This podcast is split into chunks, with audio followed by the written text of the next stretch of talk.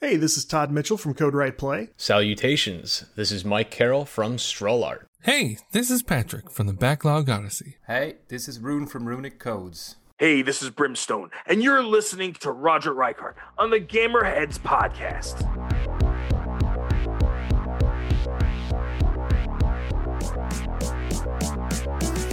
Welcome to another episode of the Gamerheads Podcast. My name is Roger. Along with me are my good friends and co hosts. We have Phil I'm here in spirit only. I just died. and Mike. Uh, I can't follow that. Yeah. Uh, welcome to the show, guys.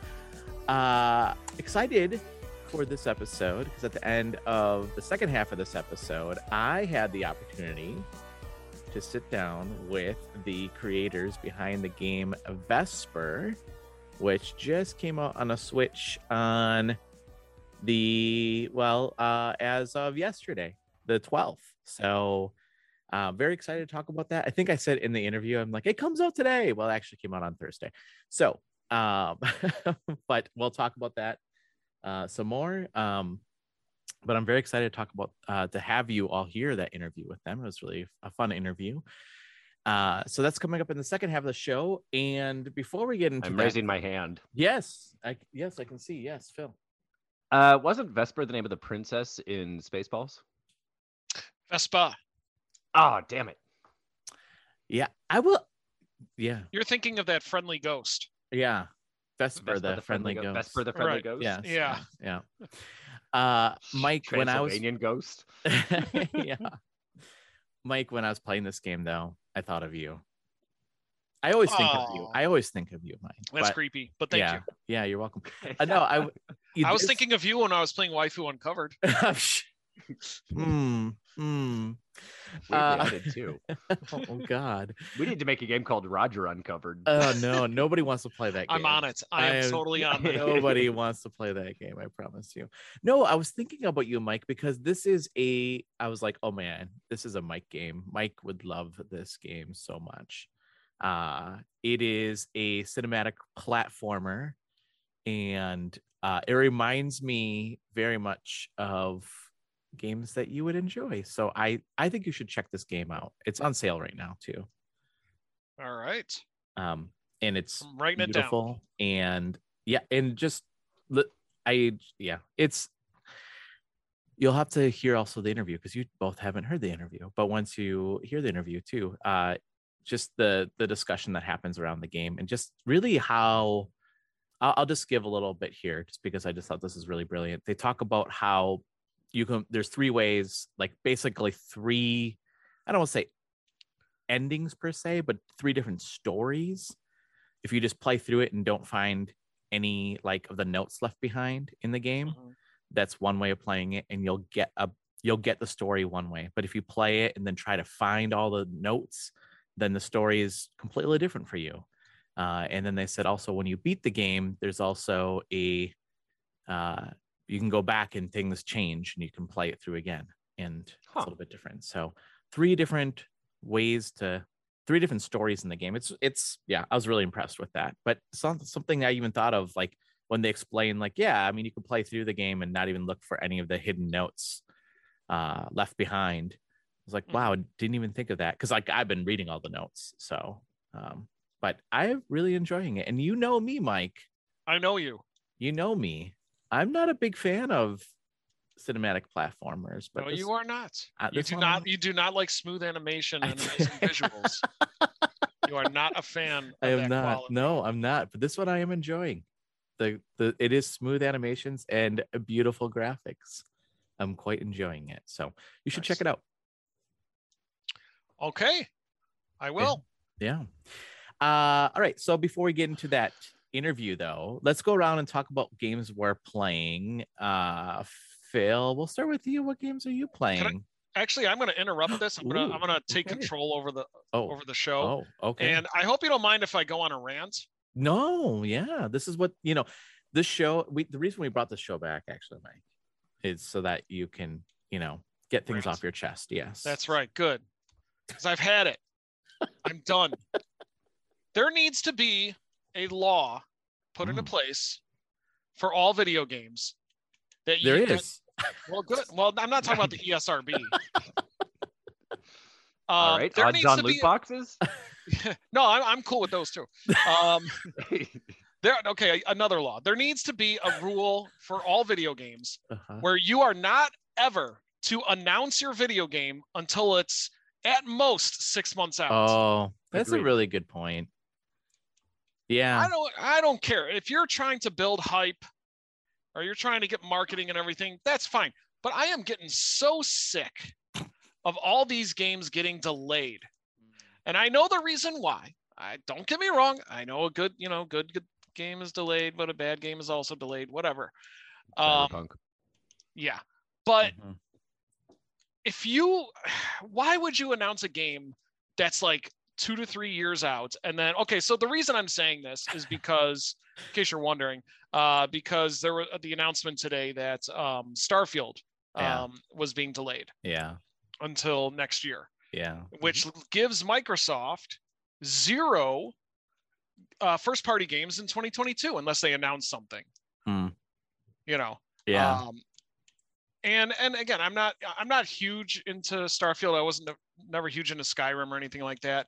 Uh, too much micromanagement for my flavor. But it just really upsets me that you can't like it's you keep delaying these claims and it's not doing good for the hype. So why can't you just wait until the get you're like, okay, we know what's going to happen with this game. We know that it's coming out um, you know, we are very close to going gold and there's nothing stopping us. So let's now let's announce it. yeah. I i don't know. So, I mean, I'll speak just from my experience, and not that I worked in a game dev studio, but I have worked in IT. So, I my experience has been, Mike, that there are some project managers that will push up a release because they're like, yeah, we can be aggressive and we can push this release up. And uh and there are plenty of people that say no that doesn't make any sense. You, we can never make that release. No if we i've been told this i'm not kidding. I had a project manager once tell me if you give them a year and a half it will take them a year and a half. If you give a developer a year it will take them only a year. And i'm like no like i'm not that's not how i project plan that's not how i release plan.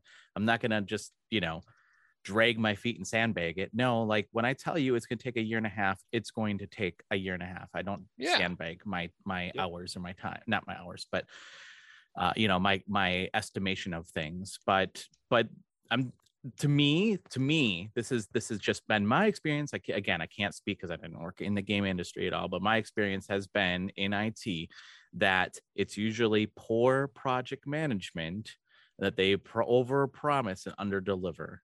That's been Mm. my experience. Well, it's still it gets on my nerves. Well, I know, I get it. And I and I and I'm sure a lot of people are upset by it too. Uh the one thing I hate is just like the reactions from all and uh, I'm not going to get into console wars here, but uh well, I'll just say not not all of them, but like the so some of the PlayStation fans uh just like posting gifs of people laughing and stuff. Like why can't you just enjoy both game both systems? Or why No, can't I- you just I don't know. But yeah. um because there is no third system. That's why. the Switch. the Switch is a system. Sticking with my previous statement. Um, but you know it's i don't know it's just it just got on my nerves that like why can't you seriously just announce the game Coming soon. That's Come all on. you have to say until you've got something really mostly in concrete in place is coming Yeah. soon. Yeah. like if, if you're not ready to show gameplay in your trailer then don't show the trailer yeah no i think i think there is something to be said about like wait until the game is in gold before you say like hey or at least close right to that before you say hey look we have a release date Yeah. because mm-hmm. i do think there are again to me to me it just is an aggressive project manager that doesn't know how to project manage that's oh, just my yeah. I mean, I mean, here's the thing. Like, you know, I, I say I never worked in a game studio and I haven't, but release planning is release planning. Like most of them practice agile and, you know, estimation of points. I, I get how they release plan. I used to release plan. Like that was my role in IT was I had to you gave me a project, I had a backlog, I had to tell you how long it was going to take my team to do that work and I can tell you Mhm. when that was going to be released. Again, I mean, it's just project management. It's just setting the right expectations and I think some this has just been my experience. Project managers that want to like be I want to be the big hero, right? Like put an aggressive project plan out there, release plan, and say, like, this is what we're gonna do. And a lot of times, like, it's not talked through of like, well, that's not even realistic. Like, unless people are just well, and and I mean, we live in a weird, this is a weird environment right now, too. I will say, like, just ebb and flow of like the the market, the job market is really, you know, fluid right now too. So like that probably I you know I shouldn't say especially at the Coca-Cola company. Yeah, yeah. I, Sorry, I- but you, you know, so it's it's probably it's probably a little bit of project manager. It's also probably a little bit of the job market too. Like yeah. But- Well, I don't know. I just I prefer I, I prefer the exact opposite. I prefer like so for example, like I know a lot, not a lot of people were really thrilled with Nintendo's Indie Direct. Uh, that was the other day. I thought it was great. Well, you know, a lot of people are just like whatever. I know, Uh, like there was I nothing know. there was nothing crazy, but um yeah. What was the one game that that I really there, there were two games. Oh, Soundfall, right? Soundfall and Mini Motorways. Those are the only two games that interested me, and it Mhm. was a very pleasant surprise to see them say, "Oh, by the way, this is launching today." Yeah, that was cool. Like the Apex Legends Sha- Shadow Drop as well. Like the Oh, Apex really? Legends Shadow Drop. Yeah. Oh it yeah, was yeah, yeah, announced yeah, and then it hit the market the same day. Like they're Oh, just like, yeah, oh, sure. and here's Apex Legends. It is available now. yeah. Yeah, yeah, And What's look wrong how with successful it was. yeah, yeah. No, I, I, hey, I totally, yeah. Sound Soundfall was surprising. Mini Motorways wasn't as shocking to me because I knew that was coming to the Switch for some time. So, yeah, well, well yeah, Yeah, you got my that uncle- insider yeah, information my being uncle works- influencer better that you than me? are. yeah the influencer in that my uncle works at nintendo i mean Oh, yeah, that guy. yeah that guy uh, um but yeah the sound i didn't even know about soundfall really to tell you the truth uh, Yeah. so that was really a shocker um yeah no i i you know, i will say one thing about about the the direct uh it just it one thing that irks me this is just me i don't know maybe it's not a big deal but it irks me that people like are expecting like get so disappointed that their game wasn't announced during a, a direct and that this is garbage all of it's garbage because they didn't announce my game i'm like come on Like, Yeah. It's the same thing as the coming soon crowd. Like the, the Yeah. people that want the hard date on things. You Yeah. just you know the game's gonna come when it co- they're, they'll let you know when it's ready. yeah yeah and then they'll push it back when when they do let you know it's Well, I still stand behind my assertion that it should be a, a rule in video game world that don't announce your game until you're until at the most six months out. Yeah no I just signed your virtual petition. Thank you. uh do you feel better now do No. you feel oh in fact, I'm even more angry. Thanks whoa, a lot, Roger. Whoa, I'm sorry. I'm sorry. uh, I guess therapy next session next week. Um, That's what I call happy hour. Yeah. You think I'm Uh, kidding? yeah. No, I I believe you. Yeah. Um, Phil, what have you been playing? oh, this is the video game show we're recording. This is the tonight. video game. Yeah, this is a video game Got it. podcast where we talk about video games.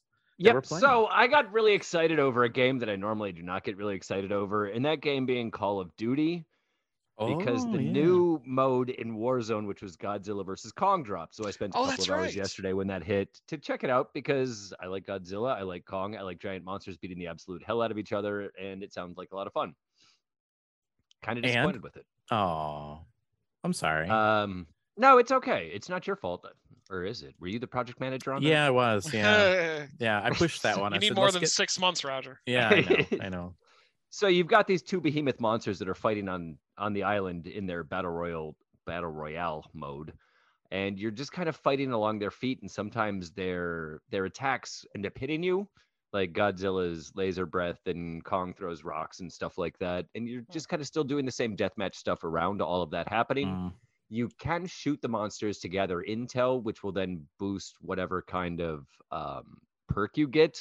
I'm sorry, I'm not 100% familiar with the terms that are used in Call of Duty, so I'm going to kind of stammer around some of this stuff.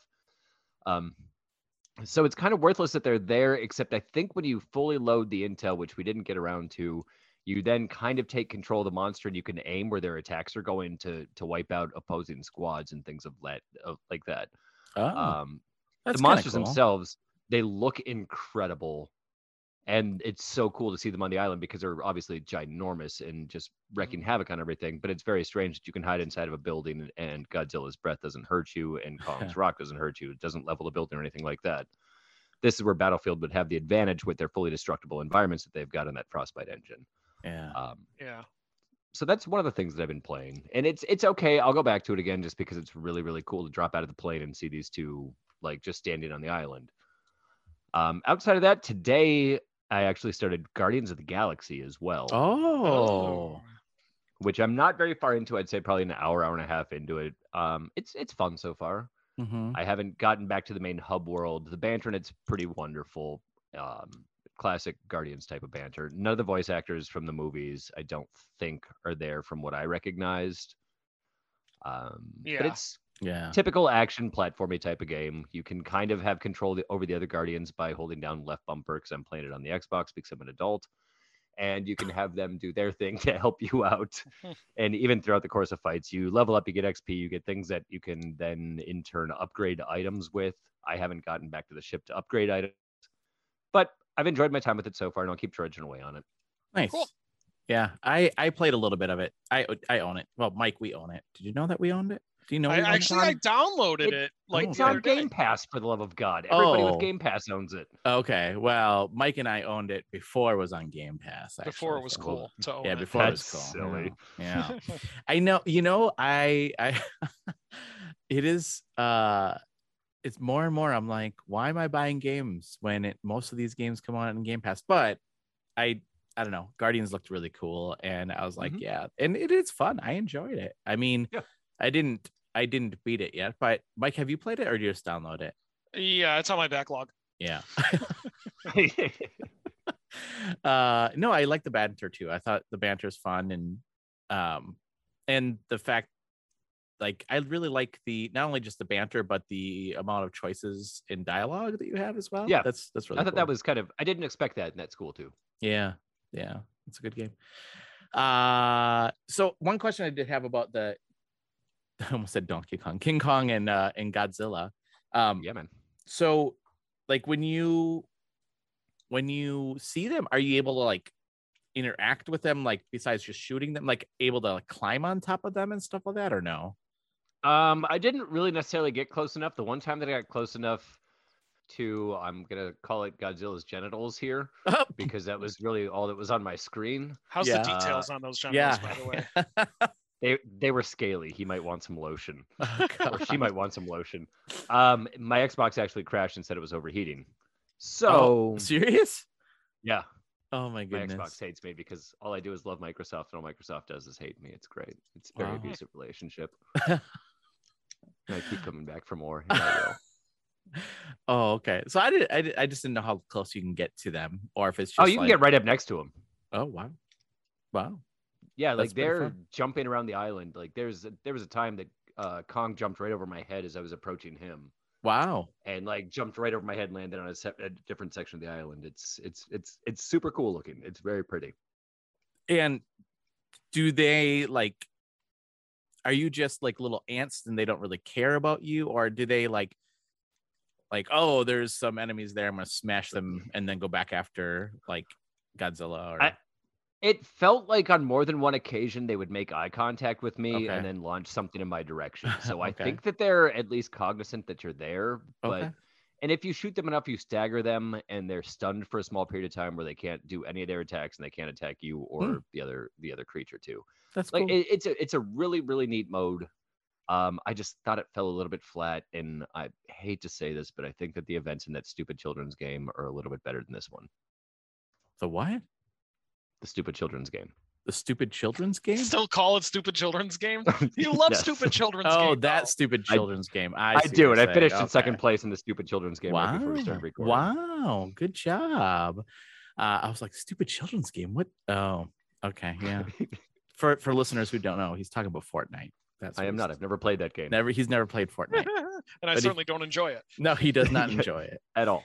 At all. And I did not almost buy a guy whose skin was bratwurst, and he flies in with links of sausages attached to his arms and legs because he's a giant bratwurst, and I like bratwurst. Oh my god, that's hilarious. Uh, yeah. Uh, cool. Uh, anything else? No, just the show and stupid children's game. uh, Mike, I know you kind of mentioned before the show, but I'm going to ask anyway. Did you did you have anything you're playing? Um, I played a stupid children's game, Okay. and I'm also playing stupid teenagers game because Ooh, the what- new season of that came out. So they What's got that? a new uh, Halo Infinite. Oh, okay. Um, Oh yeah, yeah, yeah.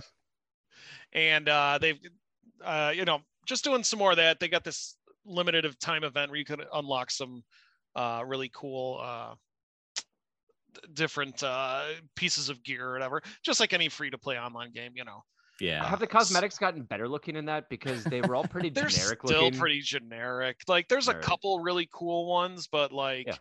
You know, it's still pretty. I mean, they're Spartans. They're all they all look generic. You know, yeah. Yeah, it's just generic as Um, hell. There's yeah, it, it, it's yeah, Yeah. it's not as cool as you know, stupid children's game. Yeah.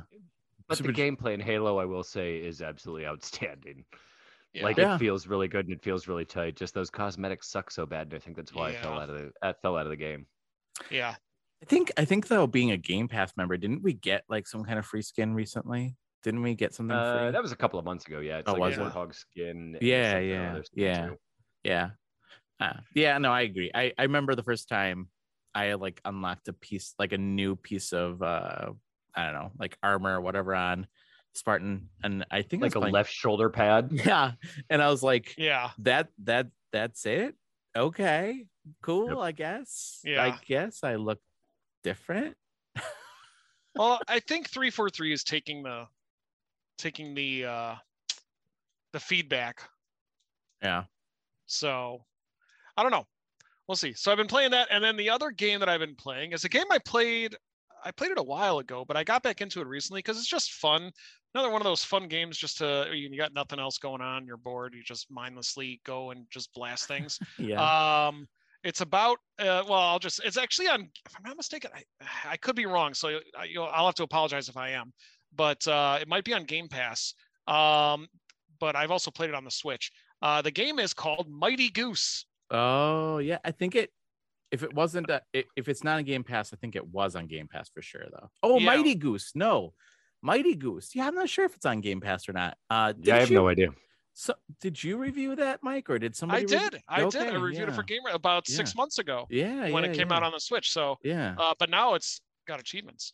Um, Ooh, yeah. so I've been playing it. Talk So in my anybody- language, Mike. Yeah. So if anybody's uh, wondering, Mighty Goose is uh, essentially um, just a, um, I guess it's a love letter. I guess you could say to Metal Slug, and Yeah. I love me some Metal Slug. Um, I haven't. It's it's so I love like one of my favorite NES games uh, was Contra, and there's never been a run and gun quite like Contra that that I enjoyed as much as I did Contra. But Mighty, uh, but Metal Slug to me is as close to Contra as you can get.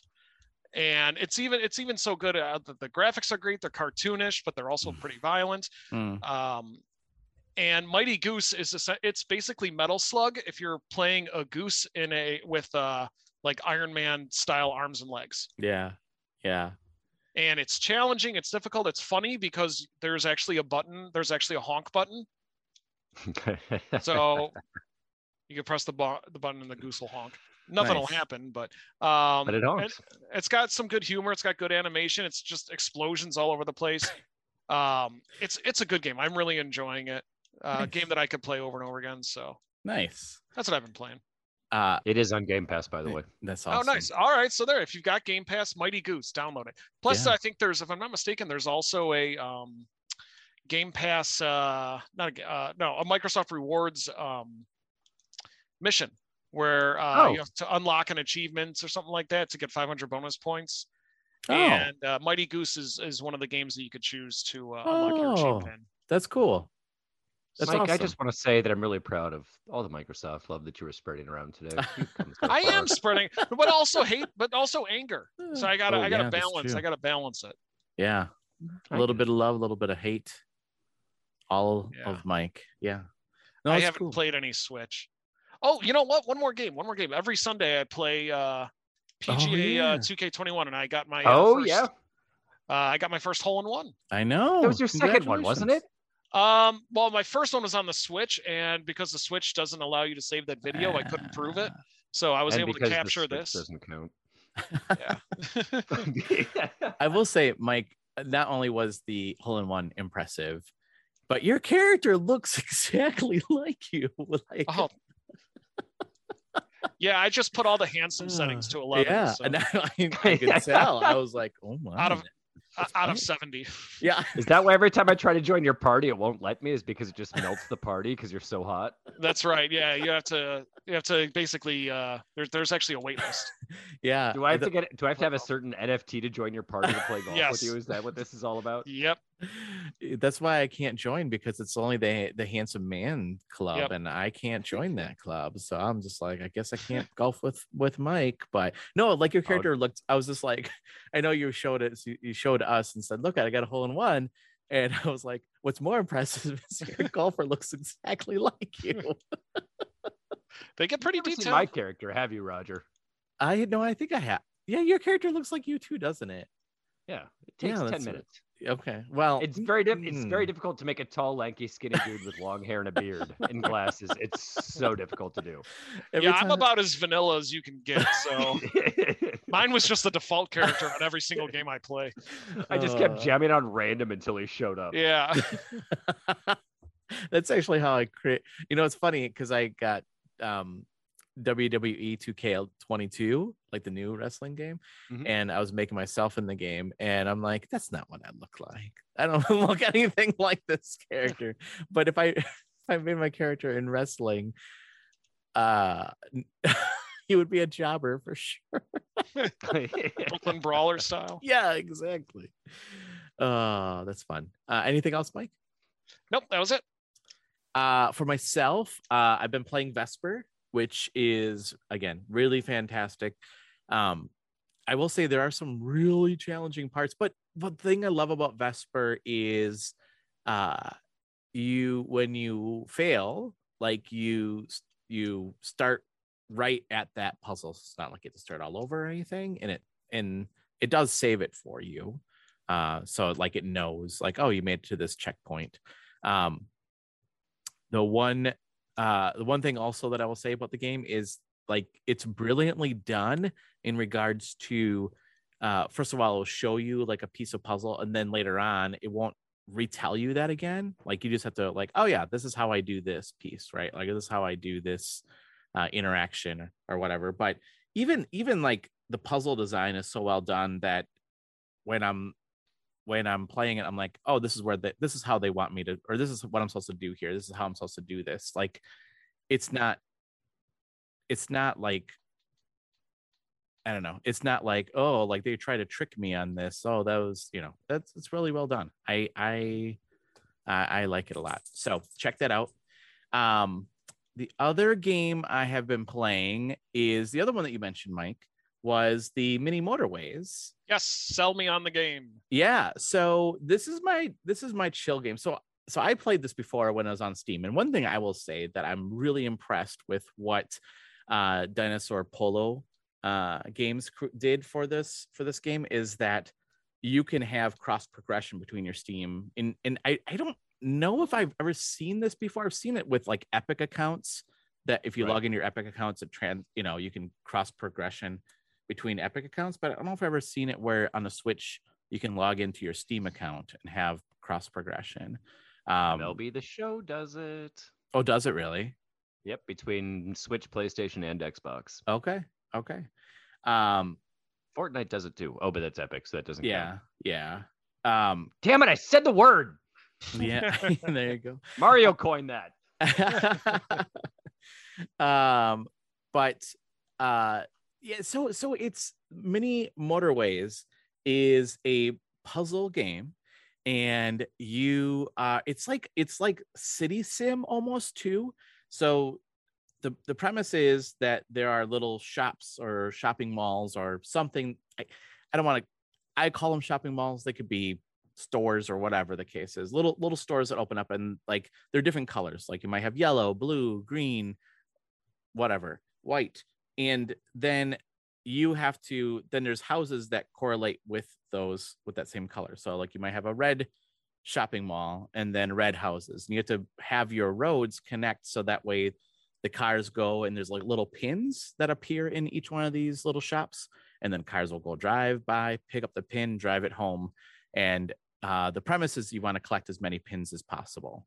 Um, and uh, the challenge is that as you know each week goes on more shops open up more more houses open up and some of the houses are far away from the shops so then you have to like build your roads. You're only given so much road each week to build um, and you have to be strategic about how you do things and uh, i'll get to a certain point where i'm like yes i'm doing really well and then a traffic jam happens and i'm trying to like scramble to like oh oh no you gotta like fix up this road here and make it better and then uh, oh yeah because then the way that you lose at this game is if there's too many pins uh, that are just waiting for somebody to pick up then a timer happens and if that timer goes down to zero um, then you lose. So uh, that can happen at many different shops if there are uh, lots of pins for people to pick up and they have no way of getting to the shop or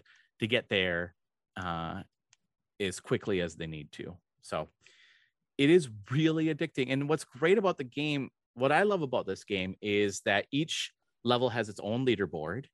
So like each in each level is a city. Uh, so like you start off with Los Angeles, uh, and then there's I think the next one is Beijing. I think is the next city. Um, and then as you play more and more unlock, uh, different challenges unlock as well when you unlock the cities. And so each each board or each city has its own leaderboards. You can see how you compare across the world, and then also amongst your friends as well.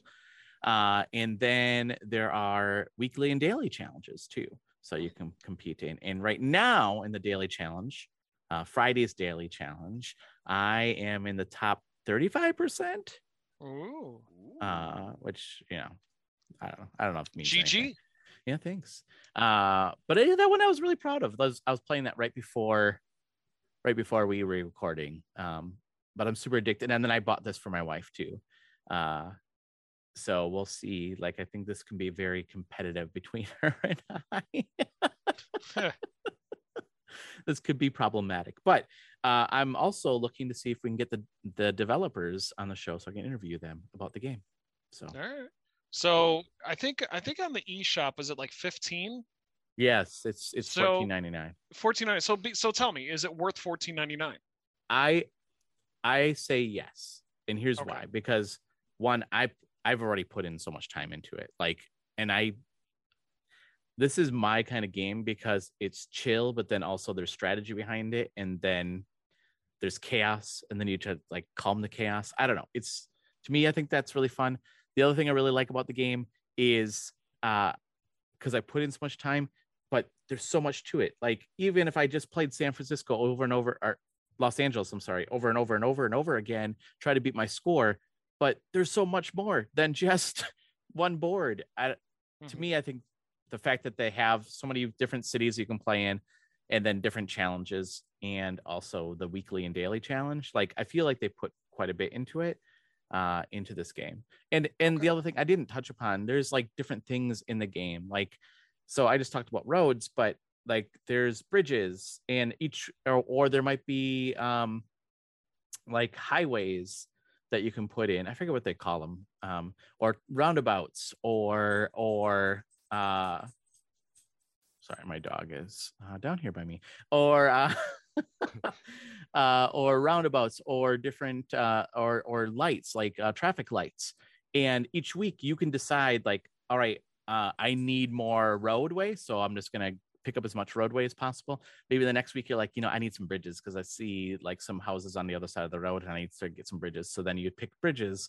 So each week you get to strategize how you want to start building your uh, materials for building that out. So, Hmm. Yeah, it's really cool. I like it a lot. Um, I think there's just, and honestly, I have been thinking about this game a lot. Like, that's all I've been thinking about the last couple days is is this game because there's just so much to it. And the other thing that that I like about it too is, um, is the fact that it is um it is way more complicated than what it looks like on the outskirts. That's Hmm. that's super impressive to me. Yeah. Yeah. I like All it. right. I'll have to I'll have to check it out. Yeah. Uh, it you know I had it on Steam or I have it on Steam. I shouldn't say I had it. I have it on Steam, uh, and to me also this is like the perfect wind down game at the end of the day. So, Hmm. yeah. Uh, I'm trying to think. Was there anything else I played this week? I don't think so. I did not play Fortnite at all this week. Uh, no. Me neither. yeah, yeah. Uh, those were the games I played. The other game I will mention, I, I talked about this last week because I had the guest on last week, but uh, Dungeons of Dreadrock is out now as well. Uh, check that out. That is half price right now. It's normally $10. Right now it's $5 on sale on the Switch. Ooh. That is another uh, platformer, uh, puzzle platformer. So check that game out too. Oh, there is one more game that I played, and that's the game that we uh, we picked for Phil to play this week. Oh yeah. Oh, So- yeah. Yeah. Uh, so the game that we picked eventually, or yeah, I guess I guess there was two games that we were deciding upon, right? But we picked uh, what was the game called? An American werewolf leaves LA or some shit like Yeah, that. Yeah, Yeah. American Some Werewolf stuff in like LA. that. American werewolf in LA. Yeah, from Hell's Creek. Yeah, from Hell's Creek. Uh, so Mike, you didn't play this one, right? No, I let I yeah, I sacrificed you guys. Yeah. Uh, Thanks, I I picked it up. I think it was what was it four ninety nine? I think Yeah, it was four ninety nine. four ninety nine for four ninety nine four ninety nine for the game. Uh, Phil, I'll let you start. What did you think of the game? This game is difficult. Um, I think it. Uh, so basically, it's a side-scrolling beat 'em up, kind of, except there's really not too much side-scrolling and a lot more beat 'em up. There were some unique concepts behind this game because you're playing as a werewolf. I didn't play it multiplayer as all. I kind of wish I would have, but it's all local, and I'm not going to be able to convince Rachel to play this one with me. Um, very 8-bit looking, but it, I thought the stage setup was very strange because it's almost you, you're just on a timer. You just have to survive a stage instead of like get to the end of the stage. So like for the first, for example, the first level, which I believe was still in Hell's Creek or Hell's River, whatever whatever it was called, was two minutes of survival. And you've got your kicks, your dashes, your blocks. You can even regenerate, which I thought was really really unique. I don't remember what the name of the top button is on the Switch controller. It might be B. I'm going to call it Y because I play on an Xbox more than anything else. Um, but it's very, very unmerciful. The waves of cops and citizens and people with guns and hatches and axes come at you almost nonstop to the point where you don't really have a chance to regenerate. And once you hit level number two, the bullets start flying a lot more fast and a lot more furious, and they're almost impossible to jump over. Yeah. You can block them to minimize the damage, but it's still it. The game beat the hell out of me. I I, I Mm. gave it a good three go rounds. I thought it looked it looked good. Like it it maintained what it wanted to maintain as far as a, a look goes. Mike, you'll be pleased to know that there are I'm going to call them jiggle physics with the girlfriend of the main character. Oh, I'm on board now. no, I'm bored you now. could have just done the whole review and just said those two words, and I'd be like, all right. yeah, she uh when she talks, she she bounces up and down for some reason. I don't understand. She's very excited. Um I thought the soundtrack was very sufficient, and after you beat a stage, it shows a small little clip of you moving on to the next town. Uh, Yeah. pretty elementary, pretty rudimentary. For what it is, it's not terrible for a five dollar game. It's it's worth the five dollars if you're a fan of impossible side-scrolling beat 'em ups that are kind of time stages more than actual like having to make it to the end of the level type of thing. And it's not Ah. like make it to the end of the level within this certain point of time. It's you just Mhm. have to survive for that two minutes or yeah. two and a half minutes, three minutes, whatever it is. Yeah.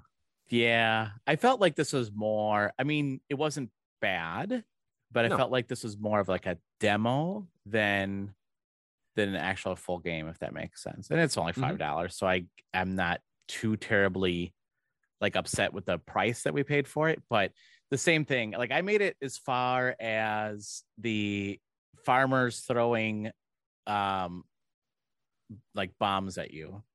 Right. You made that fire at all? Uh, yes, yes, Okay. yes, I did. that was the part I was just like, because I couldn't regenerate fast enough with the Mhm. amount of explosions that were happening around me. Um, but the same thing, I was like, yeah, this is fine. Like, it's not terrible. Uh, you know, it's real basic. You got a couple, you got punch, I think. You got your howl, which regenerates you. Uh, and you got jump, and yeah, I think you got block. And uh, and I think one of the attacks, once you if you get too close, like you bite their head, which I thought was kind of, I was like, oh, that's cool. And I mean, just because it has different animation, like I did Mhm. actually really enjoy when he turns into the werewolf, how he kind of like bends over and then you know rips his shirt. It's all like in that eight bit graphic, Yep. which I that was kind of cool. I was like, oh, this is neat. Um, Yeah, they executed what they did well. yeah, But yeah, The There's if it just would have been if yeah, and if it would have been make it to the end of the level instead, where you can break some things, pick up some consumables or some weapons or whatever, would have been an entirely different story, and I'd be speaking far higher of this game than I Yeah, am right yeah. now. yeah yeah the fact that it's just an arena and you're timed and you got to just survive that time just didn't feel uh it didn't feel fully fleshed. Yeah yeah exactly. Um the humor i thought was funny. I laughed. I mean hey sheriff you gotta get that guy. Yeah kill him guys or whatever you know it was just Yep. like i don't know it was just really cheeseball and just No, I'm going with him. I love him. yeah, I love. Oh, that was right, Dad. I love him. I'm going with him. He's a werewolf. Yep. Uh, no, it was it was well done. Just the stage execution Yeah. was subpar in my opinion. yeah, yeah. And there was uh in the first the first uh level, you're in front of the movie theater, Yep. and I mean, it's all like recognizable movies. I thought that was kind of Mhm. cool. I was like, oh, yeah, the homage to the old movie posters. Yeah, yeah. Um, I had to laugh, and like it makes sense, but they're like, "There's ten different enemies total," and I was like, "Okay, like that's cool." And yeah, sure Two enough, per stage. two per stage, exactly. you got one that sh- shoots and one that hits you with a blunt object in every Yep. stage. Um, yeah, it was like I like you said, Phil. Like it wasn't bad. It just No. wasn't polished. So Yeah, it was just a Hmm. little flat. Yep. But Well, I'll tell I you played what. worse. yeah, Yeah. yeah. Well, I'll tell you what, Phil. You can get your revenge on me next week if you if you want to find an eShop game for me to download. Whoa, whoa, whoa, whoa, whoa. I have never had this kind of power in my entire life. You have the power. Phil, we'll have to talk about it because you're not going to be here next week. That's I'm why, not, Why do you think I told him he could Oh, tell that's me next oh yeah, next week, Phil. That's Mike, your- I have your phone number and we've got a Twitter DM thing. I can easily send this thing in. oh, that's funny. I was thinking about this the other day. Um, boy, we got we've been friends for several years now, haven't we? Us three. That's Yeah. that's kind of weird. I don't know. I have no concept of time. That's true. I don't know. I have no concept of friends. That's true too, actually. that is a good point. Uh well, I think that wraps up our show. Um stay tuned Before for we the get too morbid and bleak. Yeah, that's right. That's it. I don't remember anything. Nobody likes me. And thanks for tuning in Yeah, I Other Podcast, Thanks for tuning in. Thanks for tuning in, everybody. Next week will Uh, be super upbeat because I won't be here. Yeah, that's true. It'll be a much more uh Get Carrington to fill in my shoes and it'll be a happy. Oh, it'll yeah. be a happy There we they'll be singing, they'll be dancing. Yeah. Um, so stay tuned for the second half of the show though, where I interview the creators uh of Vesper. But before we go, uh let's go around and tell people how they can get a hold of you. Mike, how can people get a hold of you? You can find me on Twitter at Pez Guy Mike. And Phil, how can people find you? Uh, 612-810. Um, you can find me on Twitter at bnow23. Just the letter B, the word now, and the best number ever, 23. Why is that the best number ever? Greatest second baseman ever to play baseball. Mm, Michael Jordan. Yeah, that's what Damn it, he say. didn't play. He was 45 in baseball. Well, that's true. So I guess you're wrong. Uh, and And he didn't play second base either. No, he just he didn't play baseball. we don't we try not to talk about Michael Jordan's baseball career. Yeah, that wasn't baseball. That Uh, was repaying gambling debts. yeah. listeners, you can find me on Twitter at Nintendo Raj. Uh, and you can also go to our website at gamerheadspodcast.com. There you can find articles and this podcast, of course. And also, we'd love to hear what you have to say about the show. So I'll leave a link in the show notes where you can leave us a review and we will read your review on the air. Uh, gentlemen, thank you so much for joining me this week. Always a pleasure. Always. And listeners, thank you so much for taking time out of your busy schedule. Again, stay tuned. The second half of the show will start right now.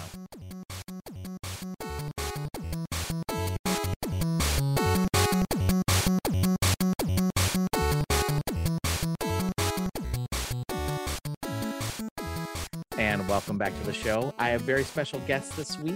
I have Tommaso and Matteo from Cordens Interactive the creators of Vesper, the game that's coming out on the 12th of May uh, on the Switch, and uh, and they're here to talk about the game. So welcome, gentlemen, to the show. Thank you so much.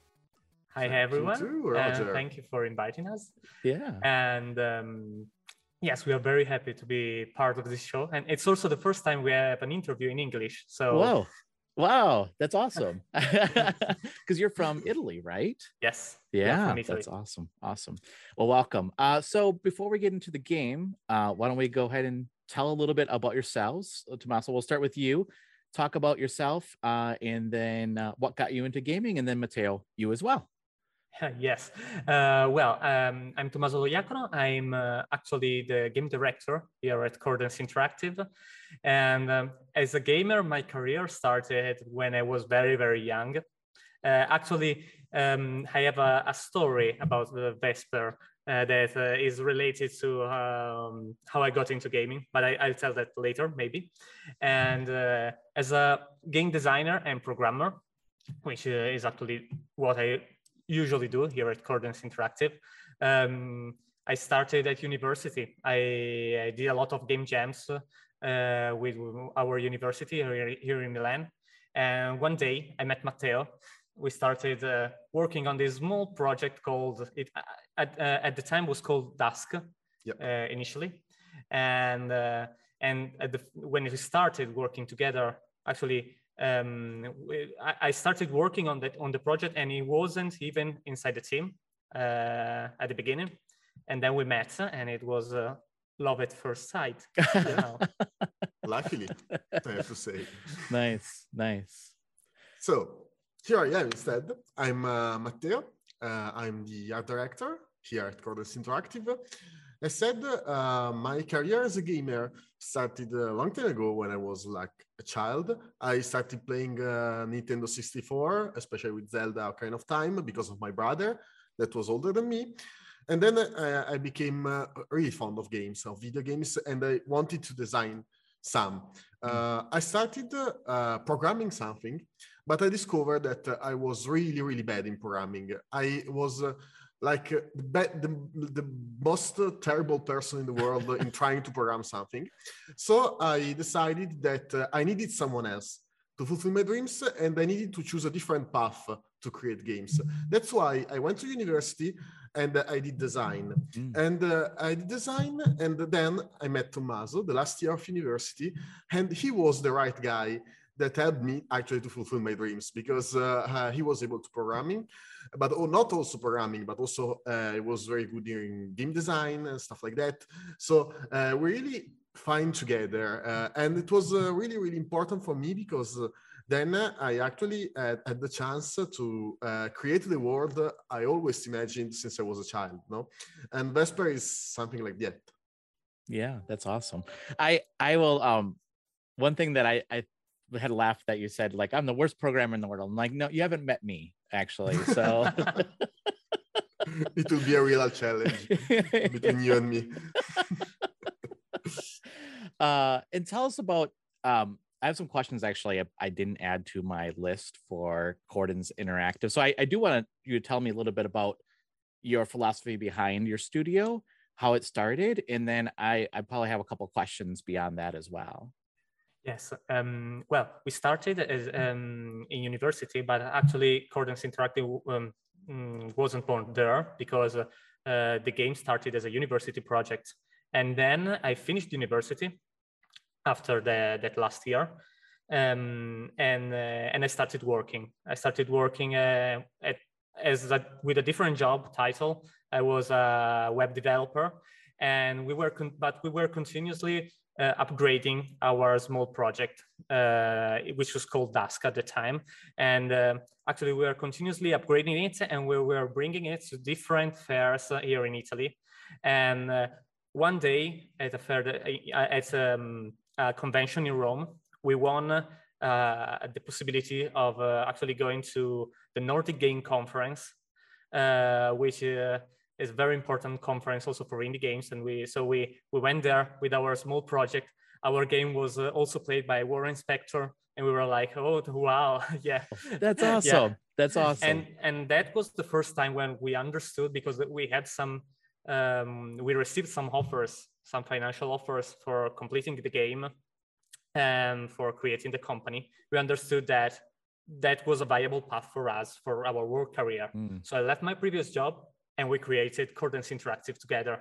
And nice. so Cordens was born uh, three years ago with the idea of actually creating games which which would have a, this very um, strong narrative focus and also artistic focus. Okay. And since we are in Italy and Italy is not a big country for game development or so, uh, we wanted also to um, stay with 2D games. So we wanted to really continue to craft uh, 2D games which uh, had good graphics, good narrative, maybe strong gameplay ideas and th- this kind of stuff without uh, and with with luck and and so maybe expand and and that, that that was that was the initial idea for us. I don't know if Matteo want to add something about that. Yeah i think that uh, actually for us is really important to develop the two games uh, because i think that one of the main luck of Vesper and Cordens Interactive is the fact that we stay like uh, um, we stay consistent and we have a focus, a small focus that we want to accomplish in a really good way. Mm. Uh, so the idea is to have not a broader focus, like a, a, really difficult game to develop, but maybe a simpler one, but to craft it in a really really good way in order to have the best possible experience, like a premium experience, also for a linear game, for example, of five, mm. of five six hours, like Vesper. So that is one of the main point of uh, Cordens Interactive and one of the main goal for us to develop something premium, but still simple, really simple to understand, simple to approach, and also able to simply convey something really interesting. That, that, that, yeah. That's the idea. And also, um, I, and just one thing came up to my mind is that uh, one thing that we really wanted to, we, we really think, uh, we, we really believe in, is that um, 3D graphics uh, ages really bad uh, yeah. in time. Uh, also, we we were born during the PS1 and PS2 era, so you can you can just imagine. Um, but 2D, if it, if it's done good, uh, well, it's it's eternal somehow. So yeah. you in in 100 years, people may look at Vesper and say, "Oh, this this is good," yeah. even after 100 years. Yeah, and uh, this is something that we we we really we really believe in somehow. Yeah. yeah, I can see that. Um, yeah, I mean, I will say I'll talk more about the game when we get into it. I mean, I've I've been playing the game, and I think I was just blown away by how beautiful the game is, and uh, and just how the style. It's just so like we'll get into more the more of that uh, when we talk about the game. Um, but so you started then your studio during the pandemic, right? Uh, we started in 2019. Okay, right before the pandemic. September, right before the pandemic. Okay. Okay. And uh, in yeah, four months we were actually locked in our homes and working from remote. But um, I think that we we were pretty lucky because well, we are a, a young team of Yeah. all under 30 years old. Uh, yes, it's our first commercial experience, uh, first commercial game for everyone, uh, but we were mm, pretty focused on working from remote also and all our tools were already set up and ready to to be able to switch to remote as soon as the pandemic started. Mm. so we we didn't have problem in in that. The, the team was also very small. We were um, at, at the peak of development we were seven, Seven. people Mm. uh, actually two people were working as collaborators and five on the core team. And uh, uh, but but still it was pretty easy to coordinate uh, each other and to, to, to continue to continue develop the game without uh, no, we didn't have big problem on, on developing the game. The only problem probably the only big uh, challenge was that uh, um, initially we did some miscalculation with the with the timeline for the Mm. development but that did, didn't really hurt too much in terms of uh, how the, the delay we had to to to do for the initial release uh, because uh, it was around three months of delay from the, our initial idea so Yeah.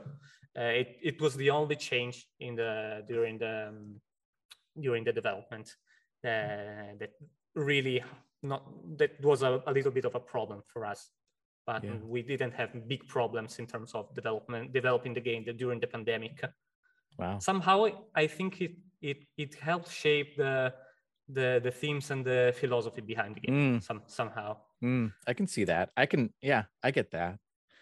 Uh, one of the things you mentioned uh, that, and I thought I saw this on your website, but maybe I, maybe I, maybe I saw it somewhere. I thought I saw it somewhere that one of your tags is that we're a studio under 30, right? Yep. All our individuals are under the age of 30.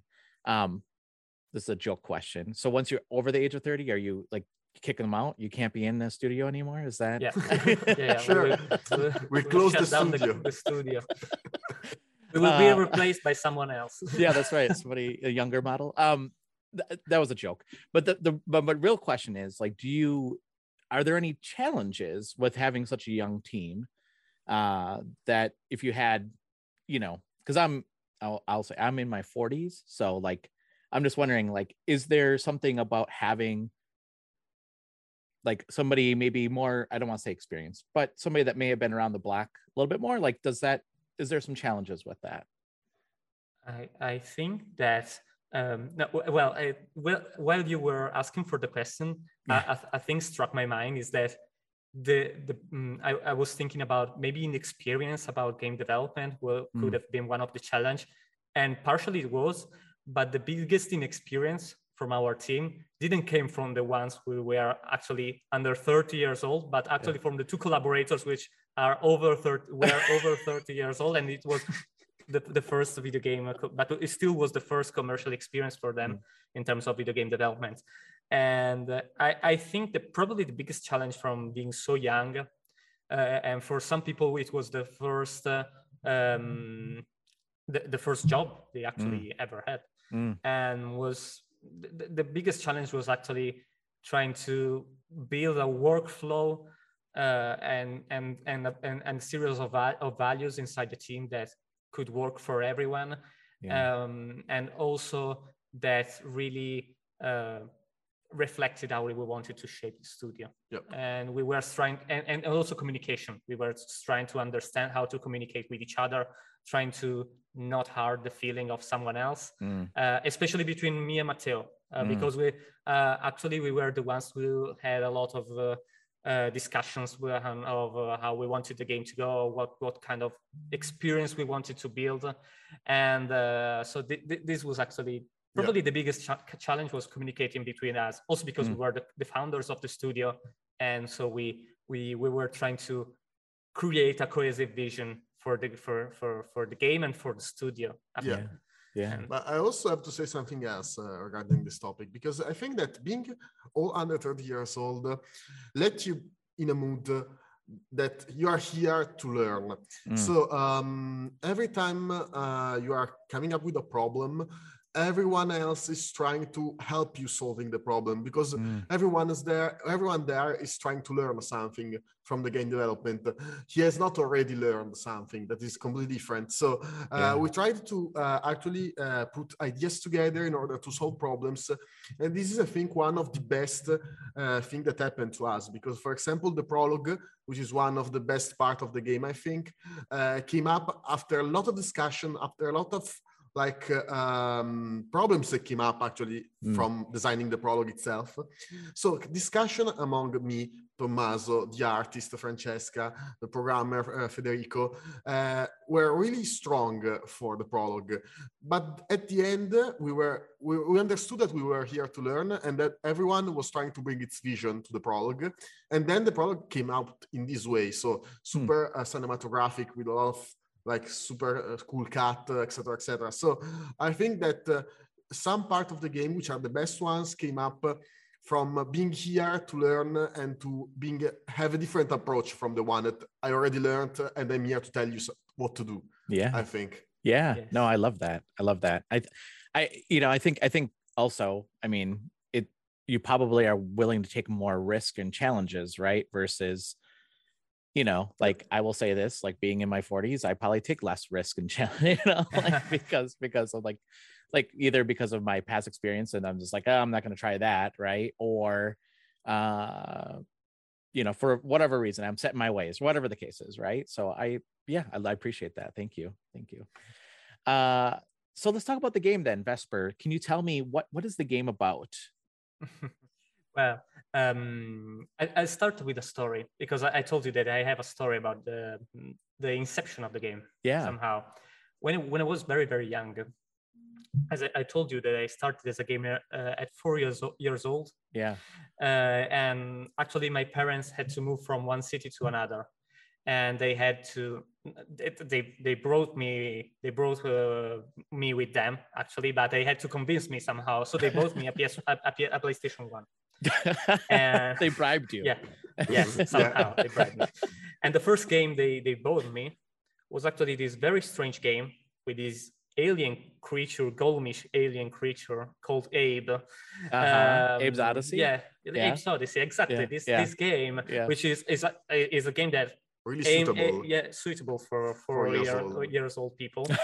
and I remember that I, I I I liked that game a- lot. It was very strange, there- it wa- very mysterious somehow. The world, the, the everything, and um, but there was something very very strange. Hmm. Each time I went to bed, uh, the next day the game was in a different place from the one I from the one I left it, and I couldn't understand why. And only years later, I understood the harsh truth behind it. Uh huh. My parents were playing it, of course. and, and actually, as a strange Stockholm syndrome, I, I think I tried to replicate the game that I was never able to finish. No, actually, I was able to finish the game a year later, and and I love Abe, Oddworld Abe Odyssey and the sequel and the Oddworld universe a lot. Yeah. And all, all, all these kind of atmospheric platformers from the 90s, flashback and Mm. another world. And Yeah. When I started thinking about the game, I wanted to to use the same uh, mechanics of being able to control other characters while being completely helpless, helpless while you're Mm. while you're not in con- con- controlling them. But I wanted to cre- fuse this idea with the gimmick of having a very memorable weapon. Mm. And so the idea of this of this weapon called the drive gun, which is the weapon that actually lets you control controls other character because you you you absorb light and you use the same light to control other characters. And and but also the other characters have, have the same weapons. So when you control one of them, you're able to control other characters and so on. Uh, was something that actually st- struck my mind was okay this this is a cool idea i should do a game about about this and as i told you initially the team um, didn't compre- comprehend the the matteo uh, so I, I started working on the game but the graphics were, was were actually terrible uh, and, and matteo um, had actually been kicked out from another team Yeah. in, during the same project at university and Funny stuff. They told me that I was not able to do visuals. Really? So, uh, actually, yeah, they kicked me out of a team and I joined them because they had like terrible visuals. And we and he said I needed more terrible visuals to design, so help me in designing terrible visuals.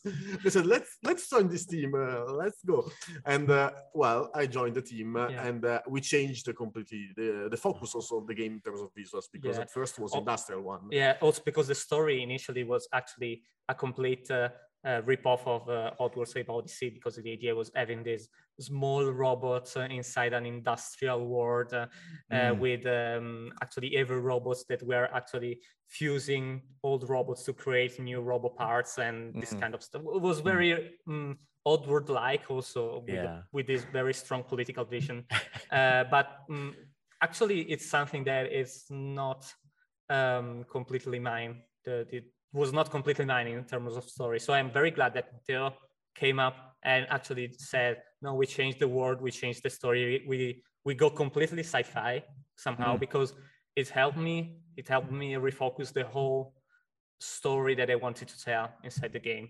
Mm. Uh, which which is a lot more sci-fi with a lot more um, philosophical vibes to it because th- th- that was something that I really wanted to tell. Um, it, it, it, really uh, shows mm, probably more my philosophical view of the world, my uh, religious views and my uh, spiritual views and th- this kind of stuff. Yeah. Uh, it's it's it's smart. It's it's much it's much more interesting for me. Uh, not not because politics is not important, but it, be- because it's it's not something that I'm ready to tell somehow. Uh, Yeah. Really to to tell. I wanted to tell something that was more intimistic, intimistic point of view. Yeah. Yep. I like it. Um so one one of the things as you're describing that one thing that stuck out to me when I was playing it and again I'm not I'm not terribly far um but the opening scene there's like no dialogue yet you understand what's going on which is so like powerful to me right and actually a lot of the game outside of like pieces that you find right? Like you find dialogue pieces here and there of of like notes and stuff like that. But there's really no dialogue but you get the sense of what's happening through that character and the interaction of of the environment.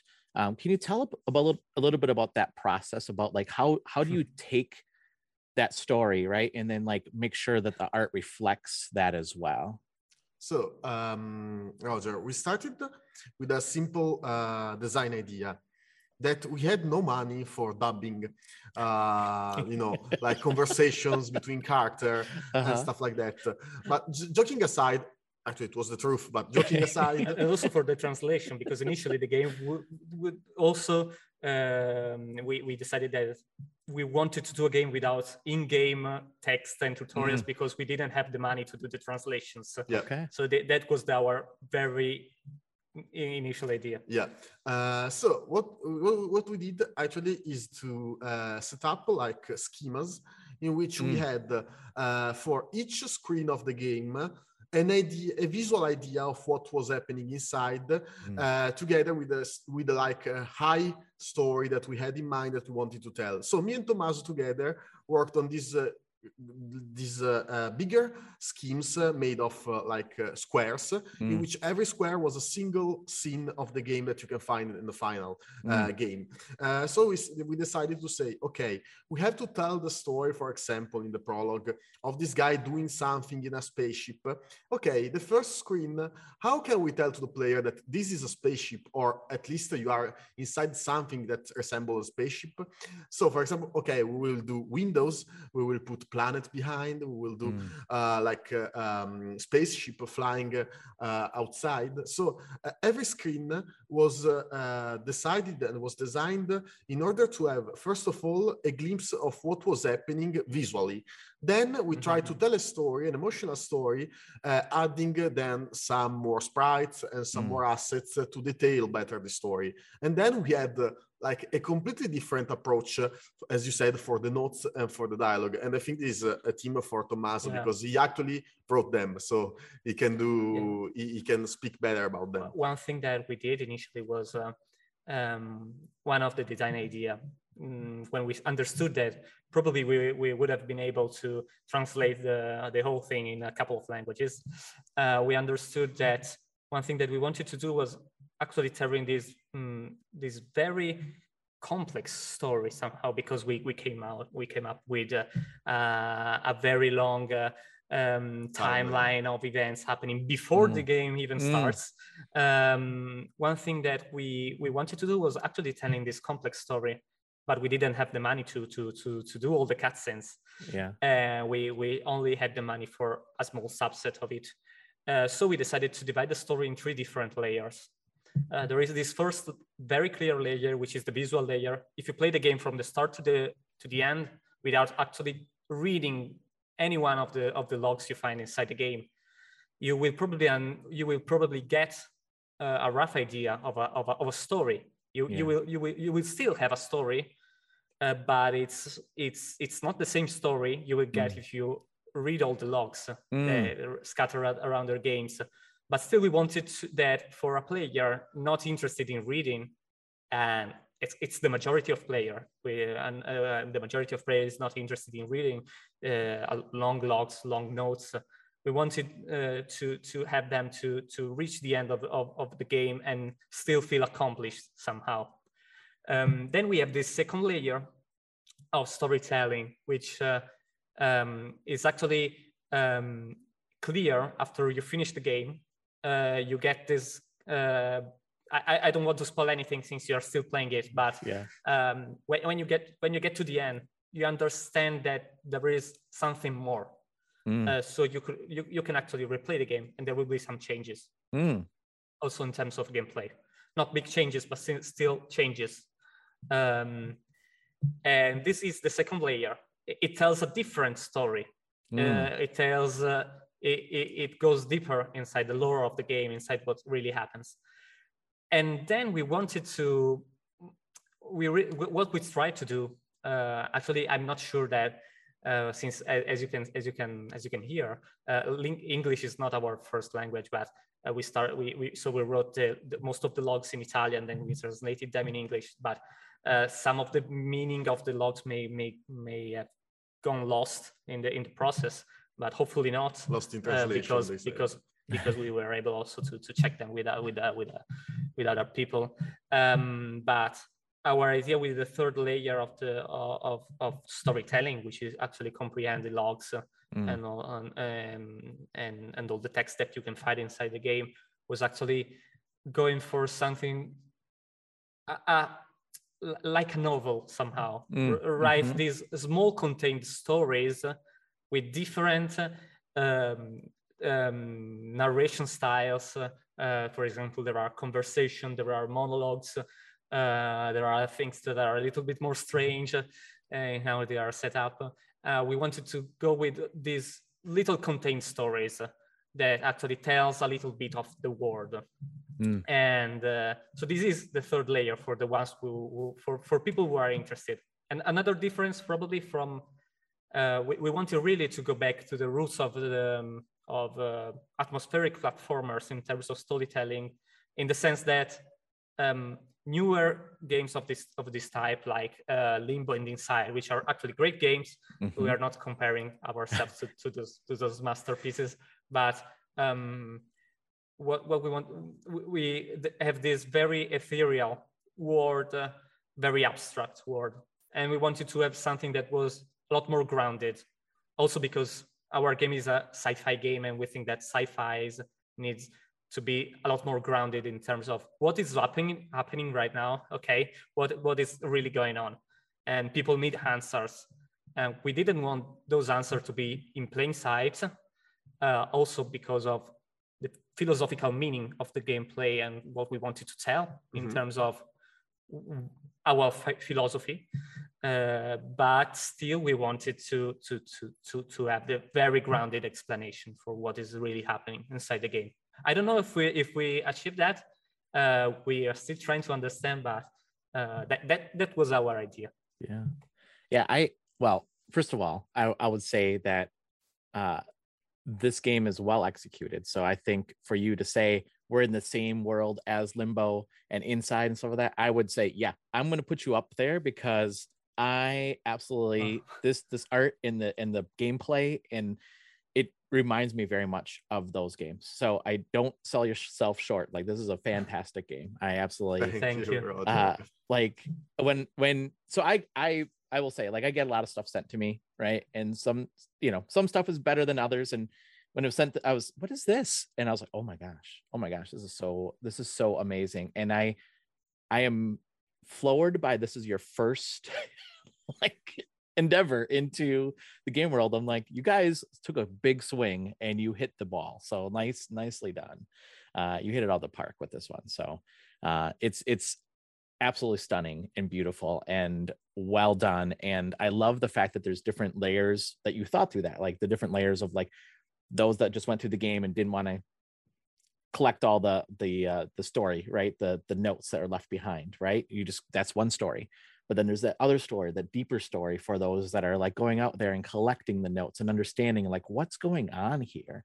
And then there's that other story that you even said, like even after you beat it, like there's something more beyond than that. Like that, that's really in depth and that's really impressive. So kudos to both of you. This is it's an amazing. I the the moment that I start, started playing this game and you just start walking across a spaceship and you see those three ships just fly by real fast, it just set the scene. Just like okay, this is going to be one of these games. This is going to be like just a beautiful platforming game. And even as I'm playing in it, I'm like, oh, there's more to this. There's more like um there's puzzle aspects to this game too, right? That I really appreciate. And the fact that you show a bit of the puzzle and say, here's here's a puzzle, but then later on you're like, I'm not going to show you that again. Like you learned that already.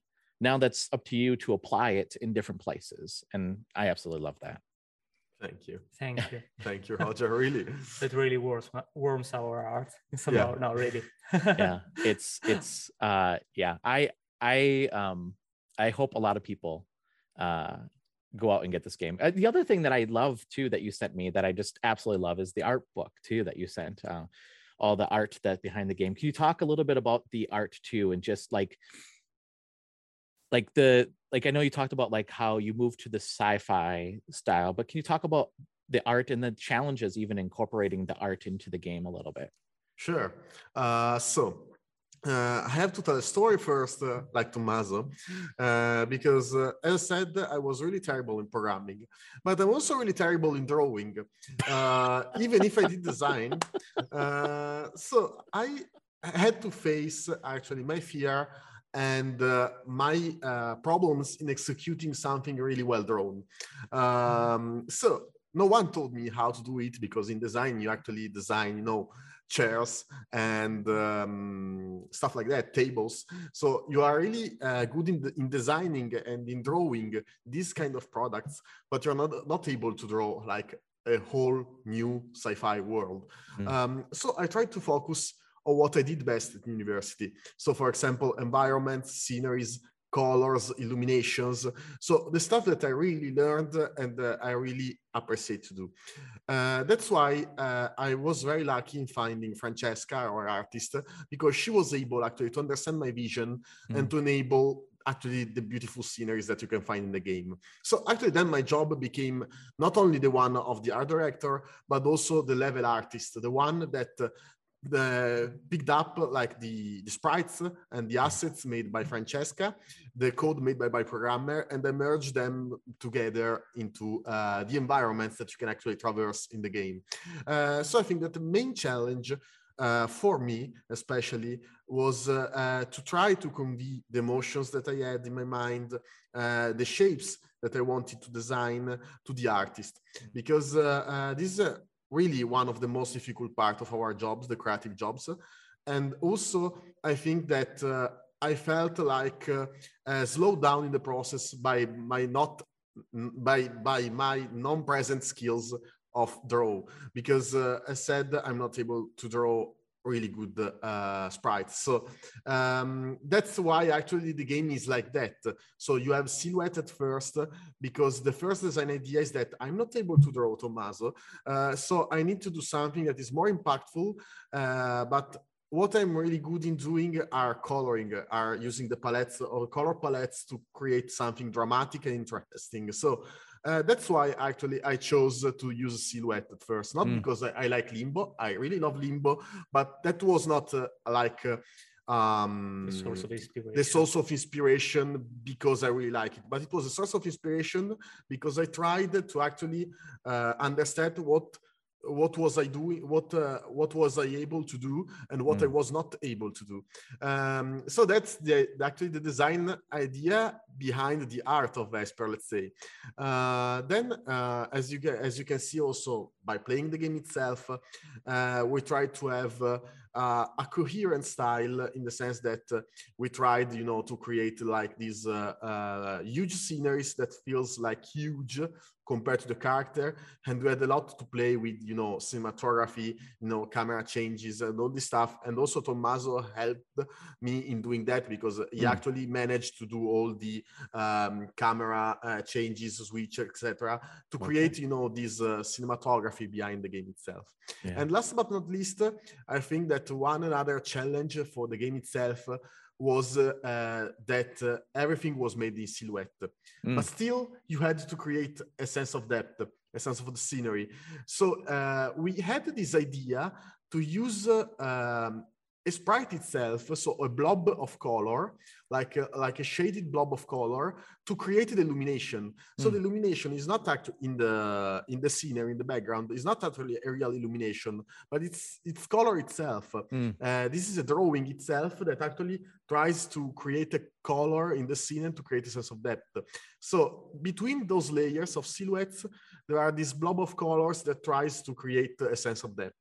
Mm. So this one, this was one of the main challenges of the game, and uh, also the last one, I will say the last one, is that uh, it was really difficult to merge gameplay into beautiful Mm. visuals Mm. because uh, it is so difficult to create beautiful environments in which maybe you have a platform in the center of the screen. How can you do it? This is really hard. I think this is one of the most interesting part of the level art because you have you have to try to create a beautiful landscape Mm. that uh, helps the player immerse in the world, but also helps, helps the player understand what's going on inside the screen because you can create a beautiful forest with a lot of details. But if you have enemies that patrols in it, you have a problem because Mm. people and players have to understand, you know, the gameplay itself. So you know, it's trying to balancing things, and uh, this is, I think, the last challenge that we had in terms of visual design. Yeah, Mm. also because in terms of uh, of gameplay decision, early in the design, we decided that all the gameplay elements of the game uh, would have been colored white without Mm. any usage of any other color, and that was a very strong decision that we were still able to to To manage. to manage to do up until the end of the game. Yeah. Uh, but it was very difficult to do it right uh, because people are used to to to color in games. If you if you see red, Mm. you see danger. If you see uh, green, you see life. And Mm. so having uh, if you have everything that is white when it is gameplay, uh, you have to to revolve around shapes to to convey meaning, and that that that was a, quite a big challenge somehow. Um, also related to this challenge uh, in terms of mixing gameplay and our style, uh, another challenge uh, was uh, not only the one of uh, of colors, uh, but uh, also um, I, I, I just forgot what I was saying. Sorry. That's okay. if, if I remember, I, I will tell you.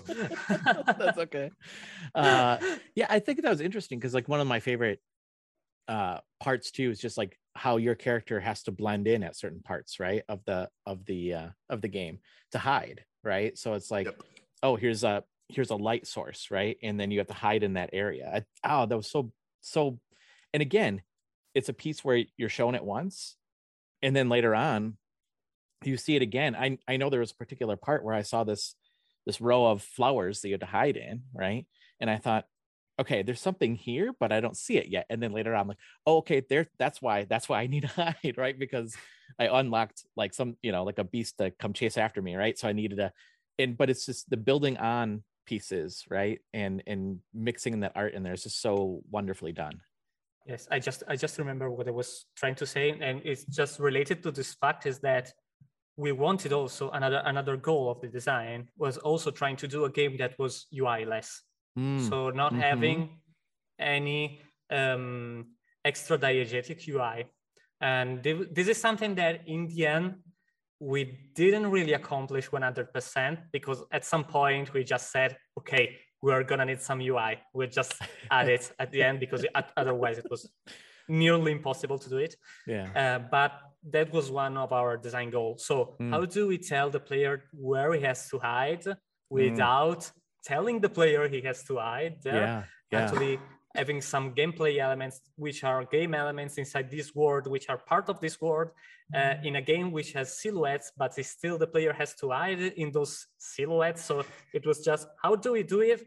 And okay we we use light to tell them to hide here. And this and it was that that probably was the hardest design design decision Mm. using the flowers to tell the player that was the place to hide Mm. and actually in using a tutorial telling directly the player that he has to hide inside the fl- where where the flowers glows and the and the wording of the tutorial was one of the most difficult parts Really? of, of the Dorito. Yes, because Okay. it we actually um, there are a lot of games which actually has very lengthy tutorial Mm. ensuring that the player really gets what he has to do.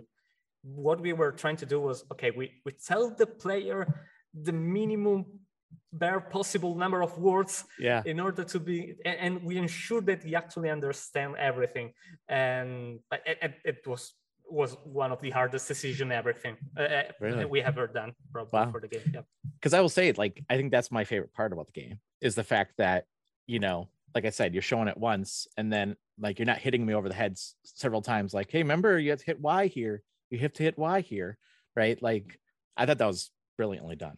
Nice job. thank, Thank you. you. Um, I have to ask because this is my IT background, right? Because I I worked in IT for a very long time. I had to laugh at all the sticky notes behind you. Uh, and uh, is that like is that like your uh, like agile board of like work that's getting in progress and moving to done? Yeah. uh, we we worked in agile from the very very start Okay. actually the ones we, behind us are not from our agile board because we used jira Yeah. but since for for vesper for for the release on nintendo switch of vesper zero light edition we are doing the marketing by ourselves okay. it was like a board telling us okay on this day we do we spam uh, 100 mails to these uh, journalists and so on so it's like a, a little bit messy and you don't see the worst part which is actually the things we have already finished with there's all here hundreds of posts Really, really long. Uh, really long queue row of of posts. posts. yeah Wait, wait. So am I a sticky note on there? Reach out to Roger with uh with the game. I'm kidding. I'm joking. I'm joking. uh so this may be a fair unfair question but i'm going to ask it anyway what's next for you i know that this like your your focus right now is on the launch obviously but what do you have on the horizon what are you thinking next I will, I, Yep. will, I will tell it. Okay. Um, so a couple of things actually, um, because we are starting to thinking about. Uh, um, I would not say a sequel of Vesper Two, Mm. But there are a lot of things that we wanted to to to put To inside the game. Uh, in terms of uh, graphics, in terms of uh, narrative experience, uh, in- a- lot of things really, and we weren't able because of timeline, because of a lot of things. And mm, right now we're still designing uh, all these kind of things um, because we are not. I, I will tell you the truth. We are not even sure it will be a Vesper two Mm. or a Vesper prequel, sequel, or so. Or so. Um, but it will be something along the same line of Vesper, uh, the, same concepts. Uh, a little bit we, we have a lot of idea of also of gameplay ideas of about vesper and that, that is one of the things that we are doing another things that we have done and, and we, we, we have it we have it here waiting Store. In the while we were working on porting vesper from pc to to nintendo switch uh, we actually came up with another idea an, an interesting gameplay ideas. Um, it- um, let's just say the project is called uh, Pro- project clockwork right now.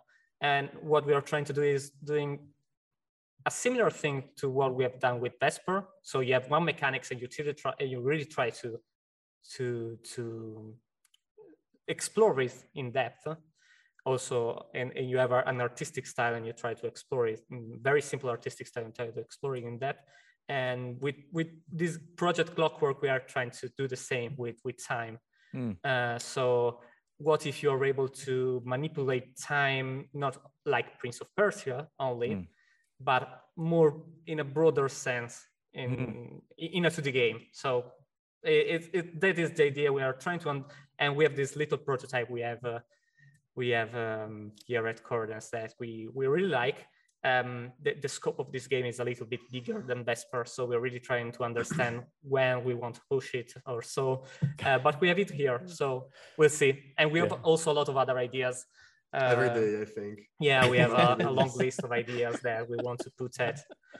Uh, yeah, pro- probably the best idea is Animal Crossing meet uh, Dooms, uh, which is the one where you Ah, where, where you milk cows and there is powder itself uh, it's instead powder. of milk. You create powders and bullets from from cows uh, and Okay. uh, and corn um, and cornfields, uh, and then you go and and, and you have this upper uh, and sunny um Village. sunny village with every, and everyone is very cute to you and then you go uh you you descend the stairs into the dungeon and it's very gory and you kill Mm. everyone uh, in this uh, and so this this mix and mashup of this very different art style uh, very gamey it- it's I, I don't it was very fun it's it's a joke inside joke that we always do for, with, between us Yeah. the game we always wanted to develop. yeah yeah it's gonna be sitting on the jira backlog for some time is that what you're saying until, uh, until... Uh well how can people get a hold of you how can people follow you both on social media Um, well, there are a lot of official pages. Yep. So on Twitter, there is Cordens Games and Vesper, the game. Yep. It's called the, the page. And there is also Instagram, Facebook. Co- Co- Cordens and Vesper, and Facebook, Cordens and Vesper. And for private profiles, private. For our personal profiles, uh, we are both on Facebook. Uh, Tommaso Loiacono, Matteo Mazzarati. Uh, I'm on I'm on Instagram with Silogia Games. Uh, probably Matteo is more about .NET, but I'm Yeah. just about you know photography and doing this stuff that I like, not like putting games on it because uh, and on, on, on Twitter, we are just starting our journey as uh, Twitter users. So right now we are mostly retweeting our own stuff. So we're, tre- yeah. we're still trying to understand how it works uh, because we are very strong in the development part of actually bring a game to life. And we are, as I told you, we are we are out uh, marketing our game. Yeah. so we are we're still trying to understand uh, how you do it, how the magical world of Twitter works, Yeah. how s- spam does it work, and this kind of answer. Kinda. Yes. uh well yeah i i'm excited for both of you and the game and um and listeners i you know go out check this game out uh, follow them on twitter uh, the game comes out on the 12th which actually this this episode releases on the 12th so uh, perfect day after you're done listening it go get the game uh, so thank you both again for your time and uh, let's keep in touch Thank, Thank you, Thank you, Roger. Roger. Thank you so much for taking time out of your schedule to give us a listen. If you like what you hear, please leave us a review. We love to hear what you have to say about the show. Again, thank you so much. Until next week, stay safe and game on. See ya.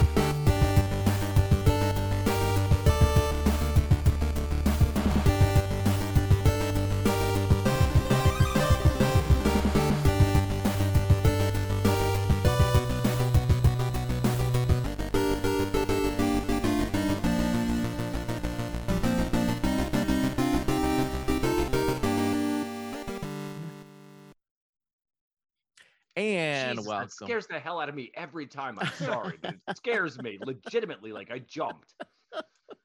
I literally counted us in too. I know it doesn't matter that there's still a chick yelling in my ear, and it scares That's the hell out of me. That's yeah. Anytime somebody yells in your ear, that's always a scary moment.